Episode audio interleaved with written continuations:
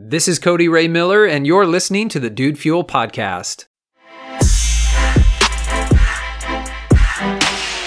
Hey, welcome to the podcast. Today we are talking about creativity as an outlet. So, recently I got rid of a vintage guitar amplifier that was just like taking up space.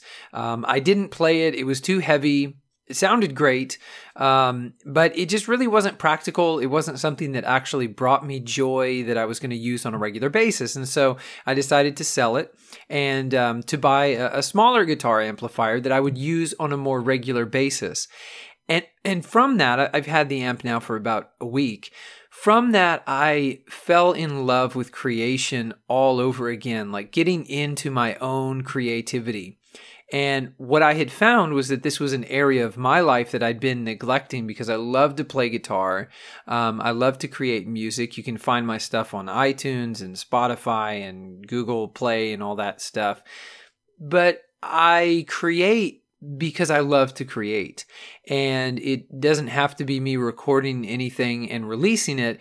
But for me, the outlet is just sitting there and like putting something out into the world that wasn't there before. It's not about like who listens or who hears it, which is a good thing because I don't have like a huge, uh, huge following for my music. But that that's okay. So today, what I want to talk about is creativity for the sake of creativity, but the benefits that come along with that. So I'm willing to bet that you have some areas in your life where you're very creative. You might like to draw or to paint. Uh, you might, you know, like to I don't know, put together some unique things like maybe you're good at welding or working with wood. Um, you know, you may have some shop skills where you you like creating. It could be uh, you know writing. It could be creating something for your business. Maybe you just like cooking food. You know, creating a unique meal, a new dish, um, whatever the case may be. I feel like everybody has a not just capacity, but a sort of drive for creative output. And I'd found that in my own life, I was neglecting that. I was neglecting my my drive for creativity and when I got back into that, I found great peace and I actually found myself energized and and I thought that was really interesting because you know, with creativity you're you're putting something out there into the world. So logically, you would think and it would seem that you are taking a part of yourself and you're getting rid of it. You're pushing it out into the world. So you should be losing something. But for whatever reason, creativity doesn't seem to work that way, at least not for me. It seems like the more I'm creating and putting stuff out there that I really care about and that's really meaningful, um, like this podcast is, that I get a return, like I get something back um, in exchange for that giving. It's very similar to the experience that uh, mothers and fathers and other caretakers um, talk about whether you're taking care of a young child. You know, my wife and I, we have a, little over 13 months now. So we have a little guy that we're constantly pouring into.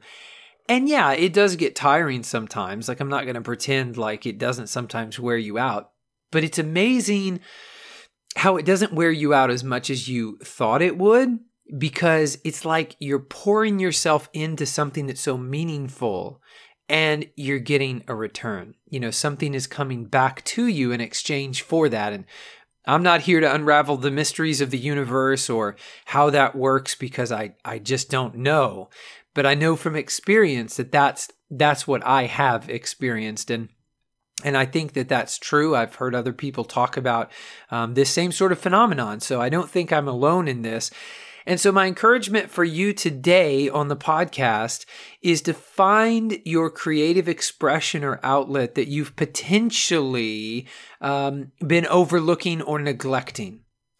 And to get back into that, whatever it is that you love to do, and whether you release your creation out into the world or not, tap into your creativity and see if you don't find peace. See if you're not getting a return so that you're actually more filled up with energy by taking that time. In my uh, profession by day, I'm a high school teacher. And, you know, I find a lot of teachers, they neglect themselves. And the idea is that the job is so important, the students are so important, the parents are so important, the district, you know, on and on. These things are so important that they don't have time to get enough sleep, or they don't have time to eat right, or they don't have time to take care of their families, or to do fun things with their kids, or go on a romantic date with their significant other. And I think that's a real mistake. I think it's a huge mistake because somebody once said, you can't pour from an empty cup. And I just I think that's so true. I mean, you know, if you if you don't have it to give, you know, then you don't have it to give. It's a meaningless tautology. But if you if you don't have anything to give, then then that's exactly how much you can give to other people. Nothing. You have nothing to give. So the most um, others focused thing that you can do in your life is to take care of you first. It's kind of a cliche now. You know, they talk about when the oxygen mask drops in the plane, you know, secure your mask first, right? That's of primary importance. Uh, if you're drowning, you can't help somebody else who's drowning, right?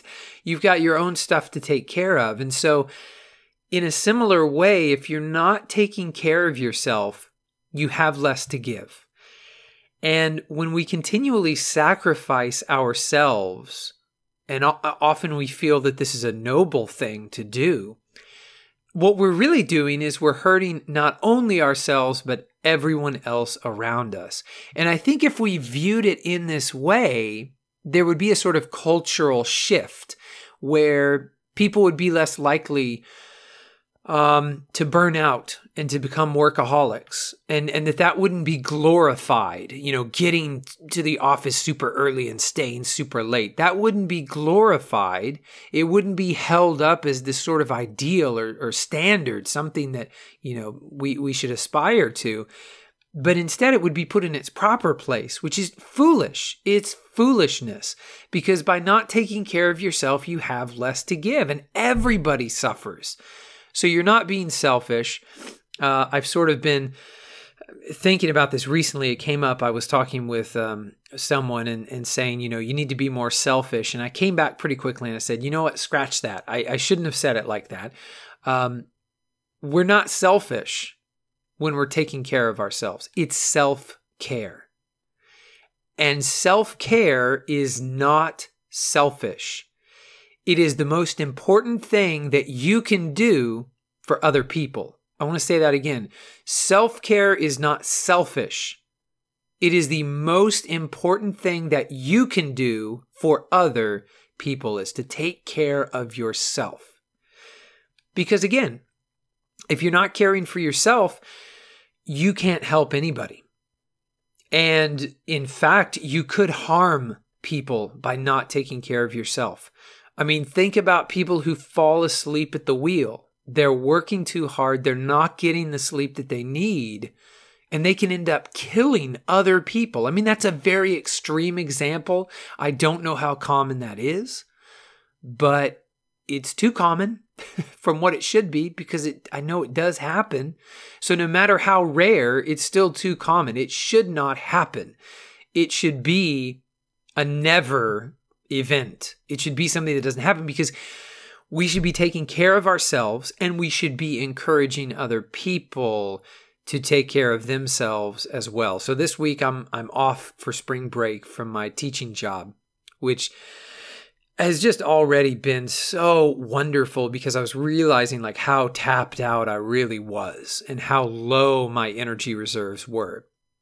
But Friday I had a, just a massive amount of work to do uh, on Friday. And so students were not in the classroom this past Friday for us, but the teachers, we had a staff development day. And uh, for me, with what I teach, I was basically given the whole day to take care of the things that I needed to. And, and as I said, I had just a, a huge amount of paperwork that I, I needed to handle. And so in doing this, I started to think, well, you know, uh, my wife and and son, they're visiting, um, or they were visiting my my wife's parents, so my in laws, And I thought, well, I don't have anywhere else better to be or more important to be, so I'll just stay here late tonight and get all of my paperwork done. You know, it was almost five o'clock, and and I was just going to stay late to do that. But it hit me, and I want it to hit you as well. How stupid that was! How foolish that was! You know, and again, there are those who they want to hold this up as you know the way that employees should should work. And i'm sorry but it's just it's utter garbage. It's absolutely ridiculous. Because if i don't take care of myself i'm dragging man. I can't give to anybody and i can't perform at the same level i'm not being as efficient with my time you know i'm not doing quality work or i'm not doing the quality of work that i could be doing if i was taking care of myself so, all of this is to say, please take care of yourself. Please understand that it is not being selfish, um, but that it is the most important thing that you can do for other people. So, if you're a very other, you know, others oriented person, you're a very giving, caring, loving person, you want to make the world a better place, you want to build other people up and, and help other people, that's awesome. That is an amazing goal, and I want to affirm you in that spirit and attitude. But please make sure that you're taking care of yourself, not running yourself into the ground. It will not serve you well in the long term. And as always, today's episode is dedicated to you and to your success. I hope that you'll subscribe to the podcast if you've enjoyed the content, and I look forward to speaking with you again tomorrow.